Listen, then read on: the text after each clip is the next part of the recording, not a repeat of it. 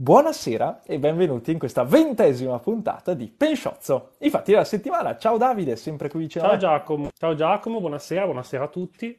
Sempre più luminose le nostre live. Vero o no? Siamo sempre... Eh, sì. bello. Sì, eh, ma si vede che è la stagione che cambia, arriva Eh, la l'estate. stagione, così, Eh, così. certo. Inizia a Non far ci- non- caldo, Non esistono così. più le mezze stagioni. No, no, Infatti, assolutamente. infatti. Siamo passati che era buio, adesso c'è il sole. Dove andremo a Infatti. finire?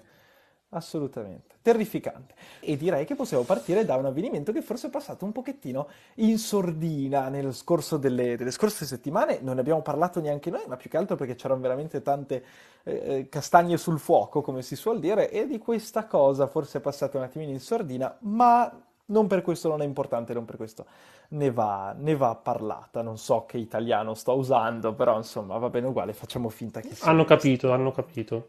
Ottimo, stiamo parlando di Grecia. Stiamo parlando di Grecia perché questa domenica ci sono state le elezioni in Grecia, delle elezioni importanti, andremo ad analizzarle, andremo a vedere che cosa hanno portato, spoiler praticamente nulla, però in realtà è comunque giusto parlarne Sì. anche per tutte le implicazioni sociopolitiche che la Grecia ha e sta avendo nel corso degli ultimi anni. E la Grecia un attimino la conosciamo un po' tutti. La Grecia, quando adesso si parla di Grecia, si ha sempre in mente la crisi, no? Perché siamo un po' cresciuti nel corso del, del- del secondo decennio del- degli anni 2000 con l'idea che appunto questa Grecia fosse in crisi perenne, abbia sempre avuto dei problemi economici e in realtà non ne sia mai uscita. E se la prima parte è effettivamente vera, c'è stato un grandissimo problema economico per quanto riguarda la Grecia negli scorsi anni, il fattore non è ancora uscita, forse bisogna un attimino chiarirlo, perché effettivamente la Grecia sta comunque progredendo nella sua crescita economica sempre di più, con dei tassi di crescita addirittura maggiori alla media europea.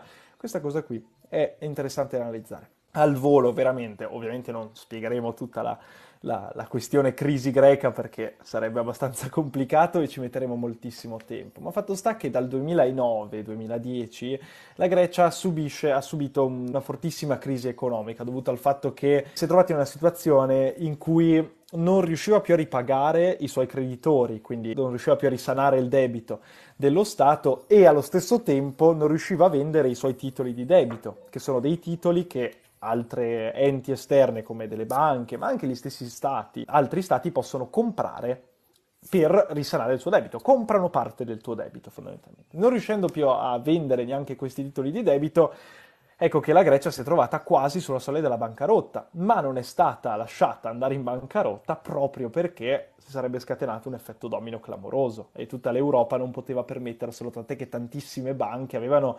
ehm, dato dei prestiti alla Grecia per risanare il debito, non fosse- avesse dichiarato la bancarotta, tutte queste banche avrebbero perso tantissimi soldi, non si poteva permettere, too big to fail, per citare il 2007, e quindi hanno cercato di risanarlo con delle politiche, la famosissima austerity, che insomma è stato un durissimo colpo per la Grecia, perché ha tagliato tantissimi fondi pubblici, ha tagliato le pensioni, ha tagliato gli stipendi, insomma la Grecia negli anni 10 di questo secolo si è trovata abbastanza in difficoltà, cercando comunque di risalire man mano sempre di più. Ecco perché le elezioni del 2023, le elezioni che sono capitate questa domenica, sono fondamentali e con esse anche quelle di luglio, perché c'è un po' questo segreto di Pulcinella, ma probabilmente ci saranno anche luglio, spiegheremo, spiegheremo il motivo. Due sono i grandi partiti che si sono affrontati in queste elezioni in Grecia, un partito di centrodestra e un partito di centrosinistra. Spoiler delle elezioni, non ha vinto nessuno perché la legge elettorale è basata su un proporzionale semplice, E quindi hanno vinto tutti. E vabbè, non credo sia questa la morale della cosa, però sì, se Esatto. vogliamo, ha vinto lo sport. Lo sport, esatto. ha la L'importante era divertirsi e partecipare. Sì, ecco, esatto. Perché appunto fondamentalmente queste, queste elezioni era tu vai a votare, quanta percentuale prende quel partito, quelli sono i seggi che ti ricevi. Una maggioranza ottenerla in, questi- in queste regole Proporzionale quasi puro.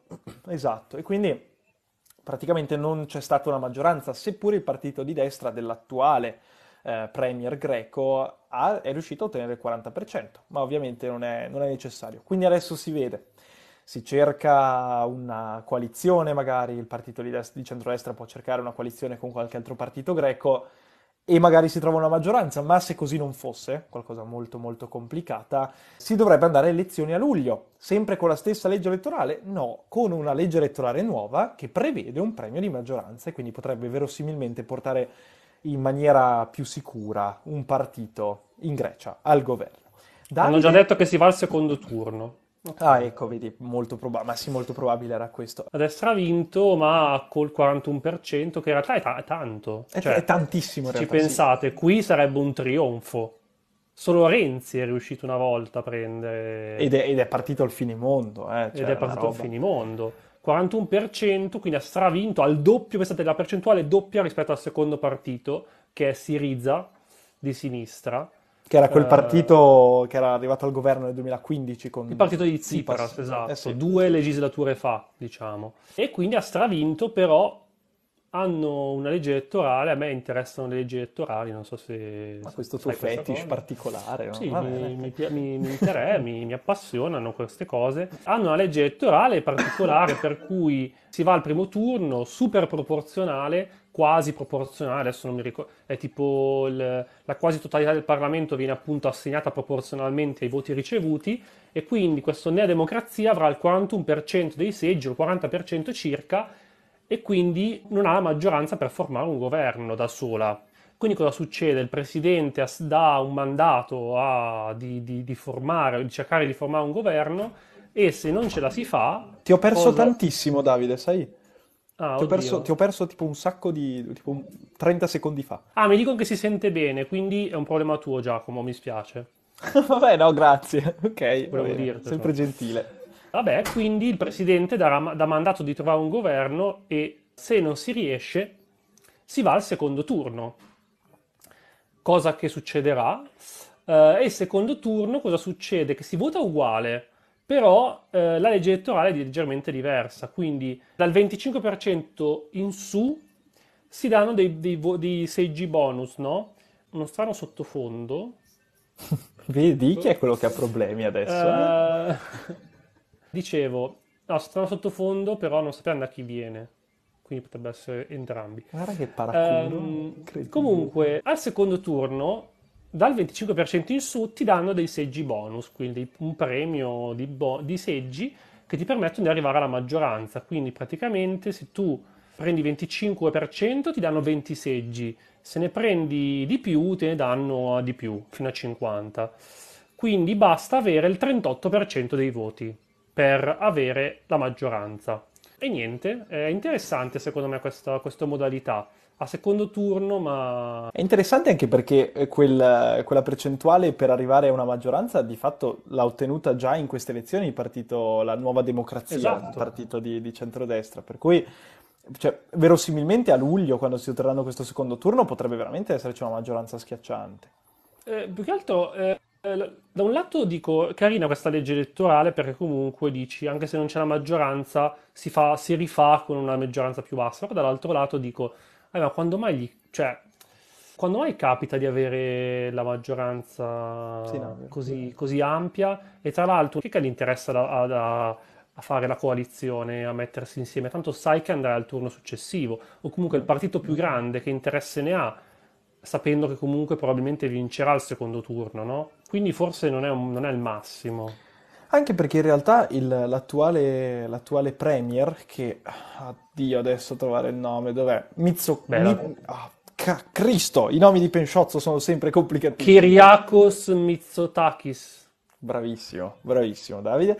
Il premier della Grecia, Mitsotakis, è, è comunque una persona che, che due facce della stessa medaglia, no? Si può parlare, perché per alcuni versi è un po' la persona che è riuscita a traghettare la Grecia fuori dalla, dalla grave crisi economica in cui si trovava, di fatto con delle privatizzazioni, in realtà svendendo molte, molte enti statali, però in generale è riuscito a dialogare con l'Europa e cercare di uscirne sempre di più. Certo, arrivava da comunque un periodo in cui si era sempre cercato di fare questo da dieci anni, però questo è un grande merito anche, anche di questo governo qui, ma dall'altra parte della barricata questo premier non è tanto bene in vista da, da- da diversi ambienti, non solo greci, proprio per alcune sue politiche molto intransigenti, soprattutto per quanto riguarda i migranti. Noi non ce ne rendiamo conto, ma la Grecia è un paese che ha un grandissimo problema con i migranti, ha un grandissimo problema relativo proprio al fatto che la Grecia, in maniera geografica, è un punto di passaggio per tutte quelle persone che dalla Siria, dall'Iraq, da tutti questi paesi cercano di andare in Europa. Qual è il paese dell'Unione Europea più vicino? È la Grecia. Devi passare ovviamente anche per la Turchia e si sa, la Grecia e la Turchia a partire proprio da un centinaio di anni fa, ma anche di più, hanno dei grandi problemi tra di loro relativi a una mm, compresenza di alcune truppe sulle stesse isole perché reclamate da uno Stato e dall'altro, ma anche proprio per quanto riguarda la questione dei migranti. Se ne parlava mm, eh, quando parlavamo delle elezioni in Turchia.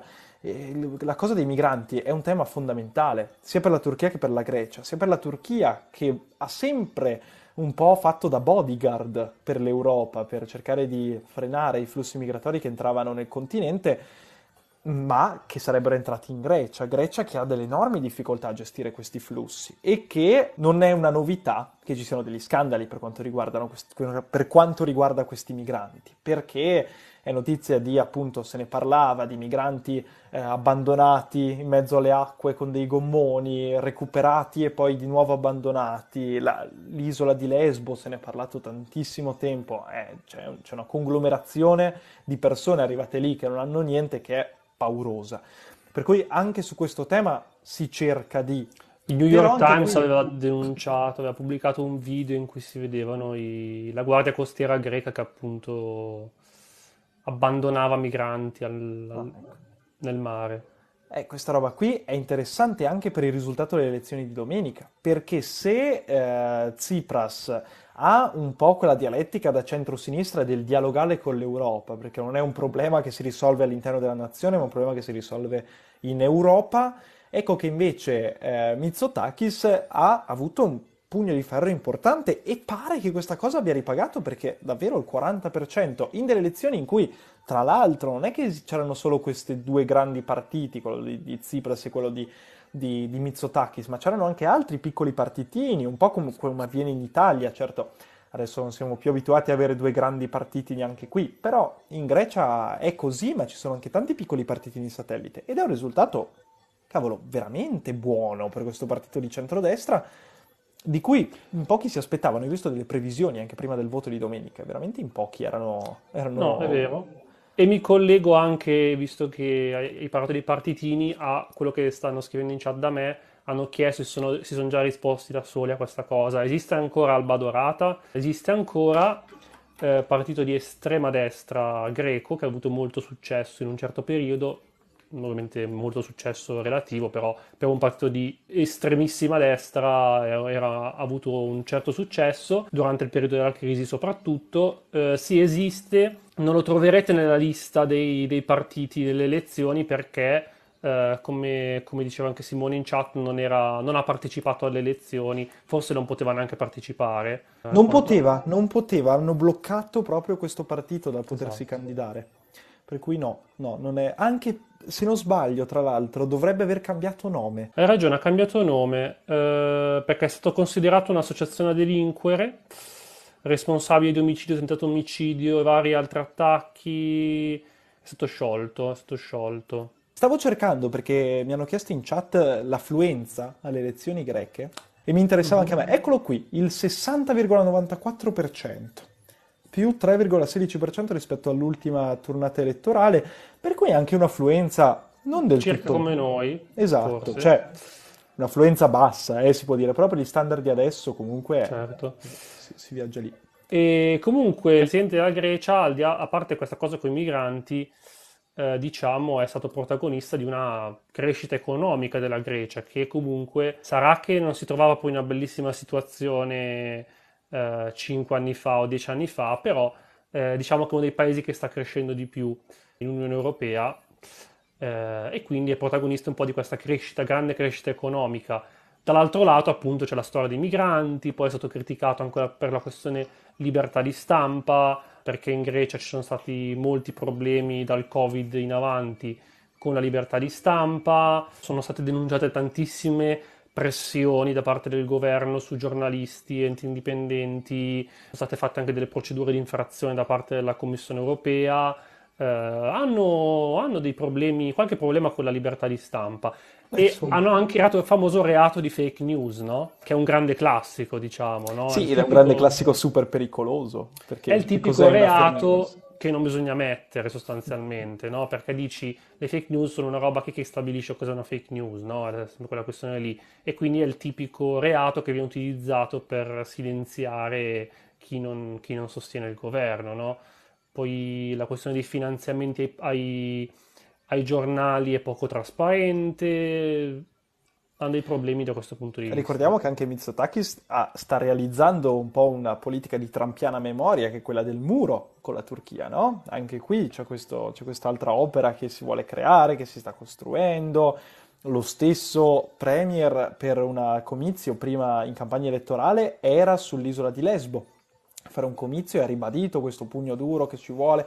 Insomma, è un politico che, che, comunque le sue decisioni le prende, le porta avanti, su questo non si può dire niente, però appunto è, è comunque un paese europeo.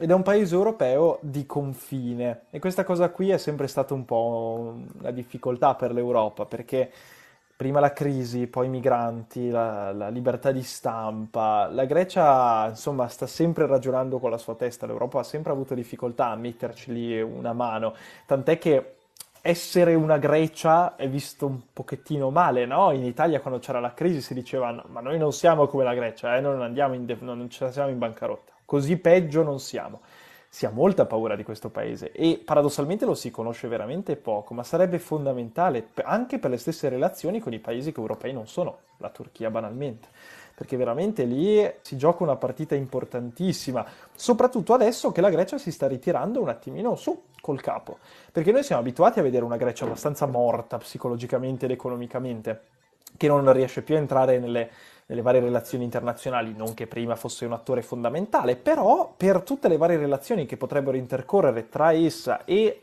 tutti gli stati ad est, insomma potrebbe essere un bel ponte che però appunto non è ancora stato forse inquadrato al meglio. Si terrà il secondo turno tra la fine di giugno e l'inizio di luglio. Per queste esatto, elezioni esatto. dateli un occhio perché è molto interessante. Se vanno come queste, andranno con uh, il risultato che pare eh, sia, sia, abbastanza scontato, quindi l'elezione, la, la riconferma del premier eh, greco, però... Che si chiama, ricordiamo... Sei una cacca. Eh, Mitsotakis, giusto? Mitsotakis, sì, sì, sì. Vedi, è bravissimo Giacomo, bravissimo. Oh, bravissimo, bravissimo. Grazie, grazie. Eh, Mitsotakis che ha questa Uh, come questi capelli molto, molto belli, interessanti, uh, a differenza uh, di Prigozhin. Bravissimo! È totalmente privo di capelli. Questo è il collegamento più bello che abbia mai visto tra due notizie. Ti sei collegato tramite e... la calvizia di un uomo. Cercavo qualcuno di calvo in Grecia, ma non ho trovato nessuno. Cercavo qui. e l'hai trovato in Ucraina, vedi un po' te. Perché parliamo di lui? Chi è lui, Davide? Ci fai una bella parentesi in generale. Beh, Prigozhin è fondatore del gruppo, del famoso gruppo Wagner. Okay, famoso che non sono Wagner. dei musicisti. Eh, non sono dei musicisti, esatto, dei compositori, così, ma se cercate i suoi video, i suoi video, insomma, una personcina, una personcina a modo, ecco, questo Piuttosto signor Prigozhin. Sì, sì, sì. È una personcina a modo, con dei modi pacati, se guardate i suoi video. è leader del gruppo Wagner, gruppo Wagner che appunto è diciamo, è, eh, ne, ne, parliamo perché il gruppo Wagner che è stato molto importante per la Russia per, eh, nella guerra in Ucraina, ha deciso di insomma ritirarsi, ci sono stati un po' di, volevo usare dei termini, un po' di scazzi con Putin. Vabbè, eh, e niente, si sta ritirando e quindi un'occasione magari per parlare della guerra in Ucraina, del gruppo Wagner, cosa fanno, chi sono.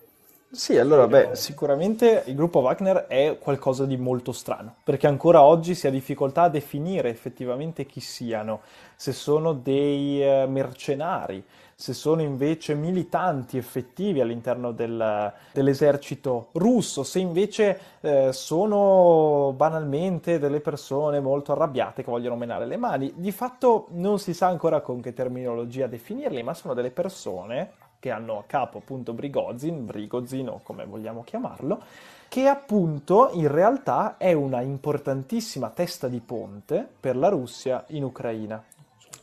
Il... Cos'è successo? Dai?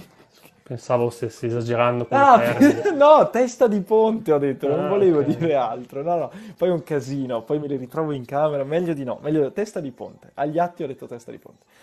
Cosa intendo con testa di ponte? Cioè una sorta di longamanus della Russia in territorio ucraino, di fatto è un esercito parami- a parte, paramilitare a parte dall'esercito, che è forse l'unica parte dell'esercito russo, paradossalmente, che è riuscita a ottenere dei risultati concreti in Ucraina eh, ed è un gruppo che abbiamo imparato a conoscere, è un gruppo che usa dei modi molto, molto, insomma, duri, che recluta delle persone, che minaccia lo stesso governo russo perché non gli avevano inviato delle munizioni e quindi Prigozhin ha fatto vedere questi video dove faceva vedere dei cadaveri di commilitoni della Wagner che erano morti, ha detto vedete non mi inviate le munizioni, non va bene e poi gliel'hanno mandate nuovamente.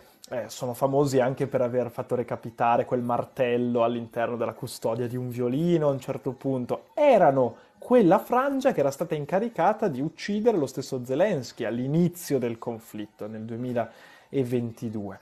Questa- questo gruppo è nato nel 2014 durante l'occupazione militare della Crimea della Russia, quindi nasce da lì e poi si è sviluppato sempre di più, non operando solo in, in Ucraina, non ultima è la sua implicazione nella- nel Sudan, ne abbiamo parlato un po' di puntate fa, ma anche nella stessa, nella stessa Siria, nella guerra civile siriana. È un gruppo che cerca di fare gli interessi della Russia, però con a capo una persona che non è negli schemi dirigenziali russi, una persona che agisce forse anche per se stesso, per cercare di accrescere la sua, sua- la sua figura nei confronti appunto di, di una Russia che però, a cui però serve tantissimo. E appunto, quando Davide mi ha scritto che questa cosa, che la compagnia Wagner si è andata da, da Bakhmut, madonna, ci sono un attimino restato, perché forse non, non riusciamo da qua a capire l'importanza di una città come Bakhmut, perché a vederla nelle mappe, ed effettivamente è vero, non è una città fondamentale, non ha un punto, non è un punto strategico da cui partire, per- è una città, è una città russa, eh, scusate, è una città ucraina, eh, un piccolo lapsus, scusate, è una città ucraina eh, nella quale però si sta combattendo una ferocissima battaglia È urbana. ancora Ucraina, diciamo così. Sì, sì, sì, esatto. Poi sta combattendo una fortissima guerra urbana, che forse è una di- delle più difficili da, da capire, ma anche da intraprendere, proprio perché è tutta, tutta quanta la, la fitta vegetazione urbana che si estende dappertutto e il nemico può essere da tutte le parti. Si sta combattendo da moltissimo tempo lì e Bakhmut è diventato un simbolo. È diventato un simbolo di resistenza per gli ucraini che non la vogliono lasciare, è diventato un simbolo per i russi che vogliono invece conquistarla per far vedere, vedete, abbiamo conquistato una grande città ucraina. E quindi il ritiro della Wagner da Bakhmut lascia un pochettino la Russia così, senza forse un braccio militare veramente forte che insomma può contrastare l'esercito ucraino. Non so come la vedi tu. Sì, perché allora, la, la Wagner era eh, in effetti molto importante per questa, per, la, per Bakhmut, nel senso che era, era proprio eh, praticamente controllava questo assedio della città, no? Questa lotta per Bakhmut. Quindi il ritiro eh, praticamente limiterebbe in maniera, in maniera radicale la possibilità, le possibilità della Russia di ottenere Bakhmut, che è appunto una città che ha acquisito una valenza molto simbolica, no? Ricordatevi anche la canzone che aveva cantato quel gruppo ucraino a Sanremo due anni fa o un anno fa, se non sbaglio, quando erano venuti dopo che Amadeus, tutto quel casino, aveva letto la lettera di Zelensky. La canzone si chiamava proprio Fortezza Bakhmut, no? Cioè anche, cioè, è un simbolo Bakhmut, è importantissima e tra l'altro è una città devastata. Ci sono delle bellissime fotografie, bellissime, si fa per dire ovviamente, fotografie scattate da un drone a Bakhmut, un drone degli americani per la stampa ovviamente, eh, che fa vedere Bakhmut. Bakhmut non esiste più, è una città inesistente, è una città sfollata, i palazzi crollano e, e i prati non esistono più perché sono tutti stati bombardati. È l'esempio, il simbolo forse di questa guerra Bakhmut ed è per questo che è così importante. Esatto, e appunto questo, il, il fatto è che sostanzialmente sembrerebbe che eh, questa, questa battaglia per, Bak- questa, questa battaglia per Bakhmut, che come abbiamo detto dura da un sacco di tempo, fa un sacco di vittime da entrambe le parti, che dal lato russo era fortemente sotto il controllo del gruppo Wagner, le operazioni dal lato russo erano controllate dal gruppo Wagner, ha causato una serie, tantissime perdite anche per il gruppo Wagner, no? che ha annunciato che se ne sarebbero andati da Bakhmut, ok? E a quanto pare hanno detto che hanno iniziato a ritirarsi, ok, sostanzialmente. Allora, ha detto anche che, ovviamente ritirandosi, lascia lì, lascerà lì i militari russi che si era parlato forse che il gruppo Wagner avrebbe potuto essere sostituito eh, eh, dai ceceni, forse, eh, anche se non ritrovo più questa notizia, l'avevo sentita quando hanno annunciato il ritiro, però sarà, rimarranno lì i soldati puramente, diciamo, dell'esercito russo, eh, però Prigozhin ha detto che comunque eh, loro lasceranno ufficialmente il primo giugno e che eh, però se la situazione dovesse diventare troppo difficile per i soldati regolari russi, lui sarebbe pronto comunque a intervenire di nuovo. Okay, sì, come se fosse cosa. un grande salvatore, no? Sì, questa... con, considerate che uh, lui comunque, il gruppo Wagner è una, uh, una, compagnia militare privata, quindi lui deve fare sostanzialmente i suoi interessi, quindi se lui si trova in una situazione di, di dover rimanere lì dei mesi per perdere soldati, evidentemente non sarà molto contento di questa cosa, no? Dall'altro lato, il gruppo Wagner è strettamente legato alla Russia, quindi comunque non è che il gruppo Wagner probabilmente non ha neanche interesse a inimicarsi la Russia, mi immagino, anche perché per molte, per molte delle, loro, delle, loro, attività hanno fatto gli interessi della Russia, c'è, c'è comunque un legame che, eh, un'alleanza che immagino non, non, non vogliono neanche perdere, no, sostanzialmente. No, no Valerio scrive una bella domanda in chat che secondo me è interessante da, da, da analizzare. La Russia senza la Wagner avrebbe mai raggiunto que- qualche risultato importante? Cioè, la Wagner è stata essenziale nella guerra ucraina a tal punto da ribaltare allora, questa guerra, oppure no? Ti direi che, scusate, ti direi che non lo sappiamo, cioè che non, non so la... che è difficile hai rispondere. parlato diretto nel microfono, mi hai ah, ucciso scusate, le orecchie. Ti direi che è difficile rispondere, nel senso che eh, per quanto si legge in giro sui giornali, eh, non è chiarissimo eh, il ruolo della Wagner eh, in Ucraina, cioè non è chiarissimo il tipo di supporto che la Wagner ha dato all'esercito russo in Ucraina, in realtà, quindi quanto abbia influito. È anche il motivo per cui c'è, questo, c'è questa diatriba su, sul nome da dare alla, alla Wagner in Ucraina se chiamarli mercenari, se chiamarli contractor, no? Perché i mercenari sostengono la, un esercito e intervengono direttamente nella, nei combattimenti, no? Invece eh, quelli che sarebbe il contractor, quindi la versione buona dei, dei mercenari da un certo punto di vista, eh, perché comunque non esiste solo la Wagner, ne esistono tanti di eserciti e compagnie militari private, no? dopo la guerra fredda, diciamo, gli stati hanno diminuito un po' le loro, le loro, le loro forze militari e quindi si sono create molte di queste, di queste compagnie militari private. E però, diciamo, eh, spesso queste compagnie vengono utilizzate a supporto, no? quindi magari eh, per scopi specifici, molto specifici, tipo proteggere una certa zona, quindi vengono chiamati, diciamo, contractor, è qualcosa di, di autorizzato e legalizzato tra molte virgolette, nel senso che, non so, io Stati Uniti che vado in Afghanistan posso arruolare delle compagnie private per appunto per degli scopi. E se tutto viene fatto in maniera regolare, questi, questi combattenti hanno anche delle tutele, nel senso che eh, godono di alcune garanzie, per esempio se vengono catturate ottengono lo status di prigionieri di guerra e godono tutta una, di tutta una serie di diritti dal punto di vista del diritto internazionale e eh, ovviamente devono anche rispettare il diritto bellico, quindi non è che possono fare, sono liberi di compiere crimini di guerra, ok, quindi devono sottostare a tutta un'altra serie di regole. Eh, I mercenari invece fondamentalmente combattono come se fosse un normale esercito, quindi al fianco di, della Russia compiono azioni militari e appunto non è chiarissimo il ruolo che, abbiano, che abbia la, la Wagner questa, nella guerra. Non sappiamo neanche a che, fino a che punto arrivino i legami con, uh, con la Russia, con l'esercito russo, russo, quindi se sia la Russia che comanda gli dice cosa devono fare o se loro co- siano lì per conto loro. Cioè, Molto probabilmente non, non forse non lo sanno neanche loro, anche perché c'è tutta quella polemica sulle munizioni che Brigozin chiedeva a Putin, al ministro della guerra e al capo di Stato Maggiore.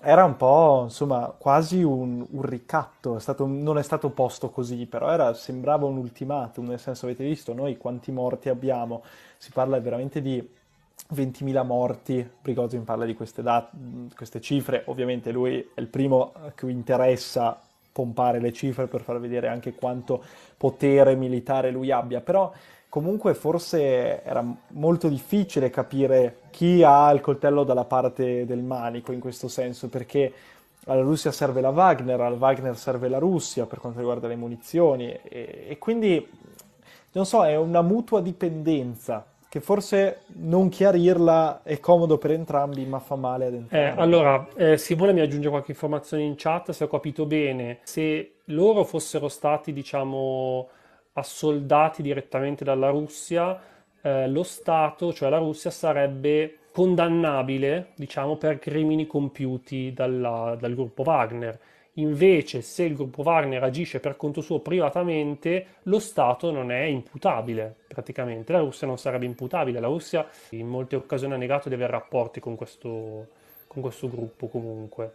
Certo, poi appunto sta di fatto che però eh, il gruppo Wagner militava soprattutto nella zona di Bakhmut, che appunto è una zona fondamentale per la guerra, zona che tra l'altro sabato eh, della settimana scorsa è stata effettivamente dichiarata russa, perché la Russia ha annunciato la conquista di Bakhmut, cosa subito tra l'altro smentita da, dall'Ucraina, che ha detto no, guardate che noi, loro controllano solo una piccola parte della città, eh, noi controlliamo tutto il resto. Per cui anche a livello mediatico è fondamentale eh, questa cosa, perché può, ed, ed è veramente lì si vede anche la frivolezza forse di una guerra, perché caspita, eh, se si sta combattendo per un piccolo centro eh, che aveva circa 70.000 abitanti prima della guerra, ci si combatte su questo e questo è diventato l'emblema della, de- della guerra, no? Questo fa un po' pensare perché forse si sta veramente combattendo per insomma, queste cose qui e questo fa un attimino riflettere.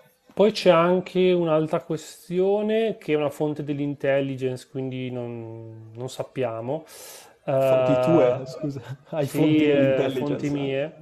No, l'intelligence eh, è una cosa del Washington Post che appunto deriverebbe dall'intelligence americana, secondo la quale Prigozhin avrebbe cercato di negoziare con gli ucraini il ritiro da Bakhmut, quindi avrebbe detto agli ucraini, ucraini voi vi ritirate da Bakhmut così smettiamo di combatterci per nessun, cioè, perdendo un sacco di, di, di, persone. In cambio noi vi riveliamo le posizioni del, uh, della Russia in altri luoghi, praticamente. Quindi vi, vi, vi, diciamo quali sono le posizioni militari dell'esercito russo in cambio del vostro ritiro. Sì, che insomma, se dovesse essere confermata questa cosa è interessante, no? Perché ovviamente... Non lo sapremo mai, probabilmente. Non lo sapremo mai, certo, però Lì forse capiamo che Brigozin eh, gioca per se stesso, è un po' una pedina vagante in questo conflitto. Ovviamente poi tra l'altro pare che l'Ucraina non si sia mai fidata, non abbia mai detto di sì a queste indiscrezioni a Brigozin perché comunque non ci si fida, però anche lì era pronto a svendere delle informazioni, veramente è successa questa cosa. Ovviamente sono voci, non se ne parlerà mai più e non ci sarà mai una, una, una parola fine a tutto questo, però Insomma, è interessante andare a vedere tutte queste dinamiche perché proprio da, da, questi rapporti si muove la guerra e anche solo il fatto che una persona come Brigozin prende la decisione di andarsene mm-hmm. dalla guerra, insomma, può essere interessante per futuri svolgimenti. Che, che c'hai Davide? Che è questo sorrisino no, beffardo che c'hai in faccia? Vabbè, comunque Prigozin ha protestato molto. Vai, te la lascio fare. No? ha protestato molto contro questa cosa dell'esercito russo, esattamente come nello stesso Protest- modo. No, nello, proprio nello stesso modo. Hanno protestato al Salone del Libro e qui siamo arrivati appunto alla terza notizia. No? La terza notizia, Salone del Libro. Oggi dei ehm, collegamenti assurdi, eh? esatto. Eh? bellissimo. Calvizia e proteste. Notizia direi un po' più leggera, secondo me. Sì, sì. Eh, però interessante che potrebbe... Eh, che che ha scatenato un certo dibattito. Anche perché, ah, vabbè, piccola sintesi per chi non sapesse cosa è successo, eh, c'è stato il salone Intanto io devo togliere le cuffie e mettere il caricatore, quindi lo, dico, poi farò un test dell'audio per capire se... Vabbè, oggi fa tutto Davide, quello che vuole lui. Anarchia, anarchia per noi, ottimo. No, stavo dicendo che appunto per chi non sapesse cosa è successo, molto semplice in realtà. Nell'ultima settimana eh, il c'è stato un bordello che tu non puoi immaginare, Davide. Ora mi sentite? Sì, sei un attimino più in un bunker, però sì, va bene uguale. Ah, si sente un po' peggio? Si sente un po' peggio, ma vai tranquillo. Mi avvicino un po'. No, no, se ti avvicini è peggio, fidati. Ah, così allora. Sì, ecco, sicuramente bene, ma non per l'audio, eh, giusto perché vederti lì davanti fa sempre questo ah, effetto un po' bruttino. Perdona. No, cercherò di, di, riassumere questa cosa, che è una cosa che è successa velocissima, ma ci sto mettendo due anni per riassumermela, per cui è molto divertente. C'è stato il Salone del Libro di Torino nella scorsa settimana, tra l'altro io sono andato, è stata la mia prima volta al Salone del Libro di Torino, mi è piaciuto un sacco, c'erano un sacco di libri e non me. Ecco chi era che protestava. Non ho mai fatto niente di tutto ciò, è una fake news, reato reato di fake news per Davide, ecco, se fossi stato in Grecia ti avrebbero assolutamente censurato, e eh, al Salone del Libro di Torino non c'ero solo io, c'era anche la ministra Roccella, la ministra per la famiglia, per la natalità, per tutta la magia e gli unicorni. Cosa vuol dire questa cosa? Allora, beh, innanzitutto la ministra Roccella è una figura molto polarizzante, perché conosciamo le sue uscite, il fatto di dire eh, ah mannaggia, il diritto all'aborto è purtroppo una libertà che le donne hanno. Questa è un'uscita di pochi mesi fa. Insomma, un personaggio che noi abbiamo imparato a conoscere, un po' come tutti questi nuovi ministri di questo governo, che di uscite non ne hanno risparmiate nessuno. Quindi, una, essendo una figura molto polarizzante, era molto molto probabile che ci fossero delle, delle, proteste, così è avvenuto. Un gruppo di, non una di meno, eh, il gruppo femminista, e eh, un altro gruppo, che non ricordo ora il nome, comunque di attivisti per eh, il clima e il cambiamento climatico, sono, hanno fatto fronte comune, hanno protestato eh, durante una conferenza stampa di presentazione del nuovo libro della ministra Roccella di fatto non lasciandola intervenire, non creando dibattito, nonostante tra l'altro la ministra Roccella fosse disposta insomma, a, a, parlare con questi attivisti, gli attivisti sono saliti sul palco, hanno letto un proclama di, di una pagina e poi se ne sono andati, se ne sono andati senza, insomma, non, non, stato, non ci sono stati feriti, proposto, era una, prote- eh, era una protesta molto pacifica per quello. Sono seduti per terra, cantavano, battevano le mani e questo.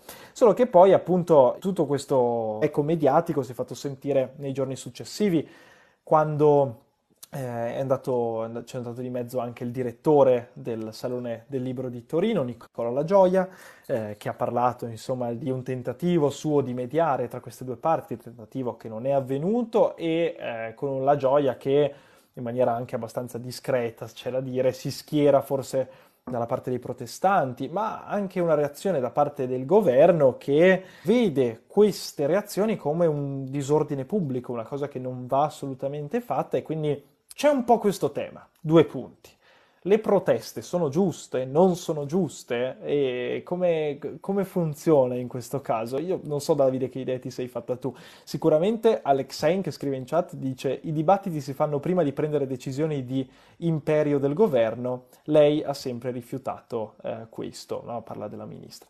Però appunto c'è questo grande tema delle, delle proteste. Allora, qui, secondo me, l'idea del dibattito che mi sono fatto io è la seguente, che da un lato qualcuno dice non metterò nel, nel, dibattito chi dice ah censura, chi, chi, gli estremi li sto già escludendo. Eh, da un lato qualcuno dice però la ministra comunque non ha subito nessun tipo di censura, nel senso che comunque può parlare benissimo dove vuole, si trova in una posizione di superiorità, nel senso che è una ministra, quindi ha molto più potere di parlare, di, di pure di fare leggi, poi appunto il dibattito non è quella la sede per dibattere, appunto come dicevano in chat, e quindi la protesta è giusto protestare perché siamo in democrazia e diciamo era giusto non farla parlare perché comunque poi lei ha avuto anche posizioni molto forti sul lato dei diritti, quindi insomma la protesta era più che lecita sostanzialmente, no? Dall'altro lato, secondo me, molti ne fanno un po' una questione di, una questione di, di un po' di principio, nel senso che comunque la questione in ballo è che non è stata fatta parlare. Alla fine è stato quello la, l'ago, del, no, l'ago della bilancia. La goccia che ha fatto traboccare il vaso. Sì, no, volevo dire il, il, la chiave dello scontro, no? Eh, oggi eh, teste di ponte, chiave di scontro. Della polemica. Bello, oggi... Eh, il fatto che non sia stata fatta parlare, no? che quindi abbia dovuto annullare la presentazione del libro sostanzialmente, no? e quindi è stato visto come una sorta di, non direi di censura perché non, non ha senso, cioè poi sono pro, pro gente che protesta, non è che è un ente superiore che ti tappa la bocca, no? Però il fatto di non essere stata par- fatta parlare ha un po' creato un po' di dissidi. La destra di fatto è tutta unita, nel senso la destra è tutta d'accordo sulla, sul fatto che questi non dovevano protestare, eccetera, ovviamente. Mi sembra che dal lato, dal lato di, di chi non sostiene il governo ci sia stata questa divisione quindi questo dibattito tra gente che diceva sì, ok, anche se sono d'accordo, però, eh, come dire, una forma di protesta che non, non, si sarebbe dovuta fare in quel modo, eccetera. E tu, e tu come la vedi, Davide? Cosa, cosa, ne pensi? Allora, so che è una domanda molto difficile perché anch'io non ho una risposta. Ho cambiato idea un paio di volte. Anch'io.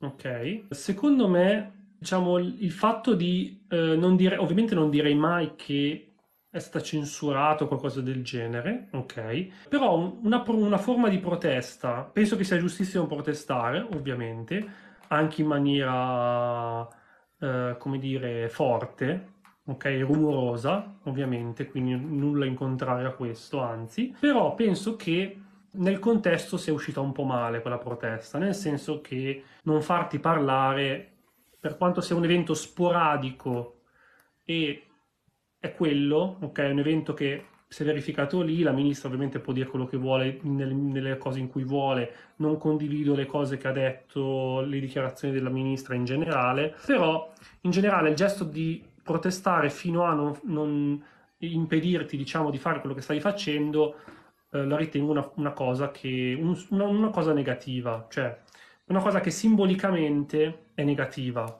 Ok, quindi ovviamente non penso che nel concreto queste persone abbiano danneggiato la ministra in qualche modo, ma eh, la, la, la, per me è più una questione di principio, mm. cioè è più una questione di cosa rappresenta quel gesto lì, cioè hai fatto un gesto di eh, protesto finché non te ne vai, che secondo me richiama delle cose non simpatiche, è un po' questo. Prima ho detto che è una notizia leggera perché non la vedo come una roba così esagerata, cioè non, non mi straccerei divent... le vesti ovviamente per uh, ah oh mio dio cosa hanno fatto, oh mio dio, però se devo dare un'opinione non, non mi è piaciuta molto. Ma secondo me... condivida poi le, le, sicuramente le idee di chi protestava, eh? No, secondo me è stato un pochettino sbagliato tutto in generale. È un po' l'idea che mi sono fatto dopo tutto, tutto un cambio di idee che anch'io ho avuto diverse volte nel corso di questi giorni, perché è sbagliato protestare con l'idea che si debba andare muro contro muro, a mio parere, nel senso che se non si crea dialogo, allora forse viene tutto lasciato un pochettino così, ok, giustissimo, e anche io sono del parere di Davide, però cosa può portare? No? Un pochettino fine a se stesso. Dall'altro lato penso che comunque eh, un, un governo che tra l'altro si è insediato nella figura di Giorgia Meloni dicendo incentivando l'opposizione a protestare come lei aveva fatto per tutti quegli anni, nel momento in cui si arriva a una protesta, tra virgolette, ecco che insomma non, sembra che questa cosa non, non, sia più valida. Un governo che secondo me ha sbagliato nella reazione, ha sbagliato nella reazione sul momento, perché al Salone del Libro c'era anche la deputata di Fratelli d'Italia Montaruli che è andata addosso al direttore del Salone del Libro La Gioia dicendogli eh ma non puoi fare questo, non puoi permettere che entrano queste persone, tirando fuori la questione di tu quanto guadagni no? domanda fatta alla gioia e, e, tra l'altro se vai a vedere la Montaruli è indagata per peculato, per cui anche lì vabbè, eh, ognuno si dovrebbe guardare un attimino i conti in tasca, però Tutta questa questione è stata gestita, secondo me, male.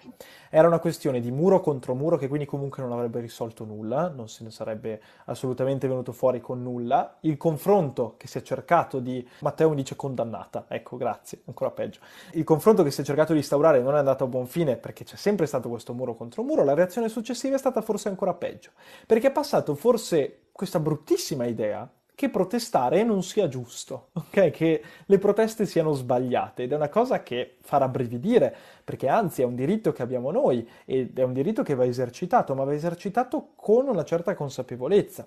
Perché secondo me quello che si sta creando nel corso degli ultimi anni sono sempre più proteste relative a far vedere il problema. Far vedere il problema a quelle figure che in teoria dovrebbero cercare di risanarlo in qualche modo, no? Sta capitando anche con quelli di ultima generazione che stanno cercando di far vedere il problema. Ma tutte queste proteste, quindi che sia questa del Salone del Libro, che sia una protesta di ultima generazione, sono sempre un pochettino lasciate lì non c'è mai un dialogo, un confronto, si punta alla provocazione e la provocazione provoca uno scontro solitamente e è quello che sta avvenendo, uno scontro che ovviamente non provocherà mai il riavvicinamento tra le parti, semmai un loro distanziamento, creando forse il paradosso di protestare per una cosa e aumentare forse il divario che c'è eh, tra i protestanti e chi dovrebbe risolvere qualcosa. Non lo so, sono, sono questioni mm. ovviamente difficili. No, certo. Io potrei dirti però perché dovrei cercare il dialogo con eh, una ministra che, eh, qua cito Furittu in chat, hanno fatto quello che fa il governo con chi ha le sue idee. Credo voglia dire che comunque comunque alla, non è che si è dimostrata esattamente la persona più aperta no, no al no, dialogo. Ma zero. Ma no, Quindi di fatto... Ma, ma, infatti non penso neanche che abbiano fatto una cosa sbagliata di per sé, ok? Le persone che hanno protestato, secondo me non è neanche obbligatorio che ci sia un dialogo quando uno protesta, uno può anche protestare, ci può anche stare che uno protesti per evidenziare un problema, secondo me, e anche in quell'occasione cioè, ci stava anche andare a protestare al Sole del Libro, andare a protestare contro la ministra, sinistra, appunto la mia idea è che forse gli è uscita un po' male, cioè gli è mm-hmm. uscita male perché eh, si è conclusa male, quindi magari, non so, è stata gestita non è stata gestita benissimo la protesta e quindi alla fine innanzitutto è uscito, è uscito come loro le hanno impedito di presentare, ok? Quindi ha perso un po' quell'au- quell'aura di protesta da un certo punto di vista. Non lo so. Tra essere. l'altro, però, a me non è piaciuta la reazione perché proprio Matteo scrive in chat una cosa che mi ero dimenticato, ma è un aspetto interessante. Scrive: Quelli che hanno protestato non sono stati identificati dalla Digos. Sì, c'è anche questa roba qua, nel senso che la squadra, eh, quelli predisposti all'ordine pubblico della Digos, quelli che vanno contro anche il terrorismo e queste cose qua, sono stati impiegati anche per riconoscere questi protestanti come se fosse la questione nazionale per eccellenza. Si cerca sempre, no? Anche questo governo ci ha abituato mm. a cercare sempre di ottenere il massimo della portata mediatica da una situazione come questa, e anche questo è, è, è un fattore che ovviamente è importante. Però sì, anche qua, come tante notizie relative a questo governo, abbiamo parlato tante volte, la carne sintetica, la farina di grillo, questa rientra un po' in quello, cioè fa un super suono ah, mediatico, ah, certo. basta, cioè veramente tra due giorni massimo se n'è già dimenticato tutto quanto, perché tanto ormai siamo in questo mood qua per quanto riguarda la politica italiana. Puoi dire quello che vuoi, puoi fare quello che vuoi, tanto passa un po' di tempo, la gente se ne dimentica o sembra farlo e questo porta a poter fare e dire quello che si vuole. Mi dispiace a me perché appunto la protesta è un diritto e in questo momento sembra non lo sia e tutto quanto quello che è successo mi, mi, provoca un forte senso di disagio perché dico cavolo si è sbagliato secondo me un po' tutte le modalità con cui questo è avvenuto da una parte e dall'altra e mi dispiace purtroppo. Pasquale scrive: Magari la protesta si poteva fare in modo diverso, però il governo non deve imporre le loro idee. Eh sì, è anche questo. No, ovvio, ovvio. Cosa non so se avete sentito, scusate se aggiungo una notizia così extra. Che, hanno, che oggi è uscito un tweet con un fotomontaggio del, di un attacco al Pentagono. Ma va. Eh, sì, praticamente hanno un account su Twitter, si è chiamato Bloomberg, che è una testata giornalistica molto autorevole con la spunta blu, che come sapete su Twitter ormai chiunque può avere, ha fatto questo tweet con l'attacco al Pentagono e praticamente c'è stato un crollo in borsa. è stata ricondivisa, è stata ricondivisa in abbondanza, è stata anche rimbalzata dall'agenzia di stampa russa per darvi un'idea di quanto ha girato. Ha fatto crollare di 4 punti la, la borsa americana se aggiungo anch'io, ma potremmo farlo questo piccolo spazio finale di Penshot dove buttiamo delle notizie sì. un pochettino più piccole. Il tutto perché Elon Musk ha avuto la brillante idea di confondere tutti dando spunte blu a caso, quindi non sai più chi è vero e chi no. Grande, grande Elon, ti vogliamo bene, lo salutiamo, che ci segue sempre. Segue sempre. Ottima, ottima strategia. Volevo dirvi, al volo, ne parlavamo nella, nella puntata scorsa quando parlavamo della RAI, si è dimessa dalla Rai anche Lucia Annunziata, quella che gestiva, che, conduceva mezz'ora in più, quindi un'altra perdita per la Rai che volevo aggiungere. E in più vi segnalo un, secondo me, interessantissimo articolo del Post relativo all'alluvione, ne abbiamo parlato anche di quella settimana scorsa, relativa ai libri. Non so se l'hai beccata, Davide, questo articolo. Ho visto il titolo. È interessante, è un articolo scritto molto molto bene, sono imbattuto oggi mentre pranzavo, che parla appunto di tutti i libri che sono stati purtroppo persi durante l'alluvione, che però verranno eh, messi al freddo, in frigorifero, eh, per poter essere restaurati successio- successivamente quando le cose saranno un attimino più calmate. Per cui ecco, questo è l'articolo che vi consiglio. Siamo arrivati alla fine allora di questa, di questa, nostra puntata, di questa nostra ventesima puntata di Pensciozzo. E ringrazio sempre Davide per il super sostegno, il super aiuto. Grazie a te. Grazie mille ancora Davide, grazie a tutti i ragazzi in chat. La puntata da domani su Spotify ormai lo sapete. E niente, buona serata e buonanotte a tutti. Buona serata, ciao ciao. Ciao ciao. ciao.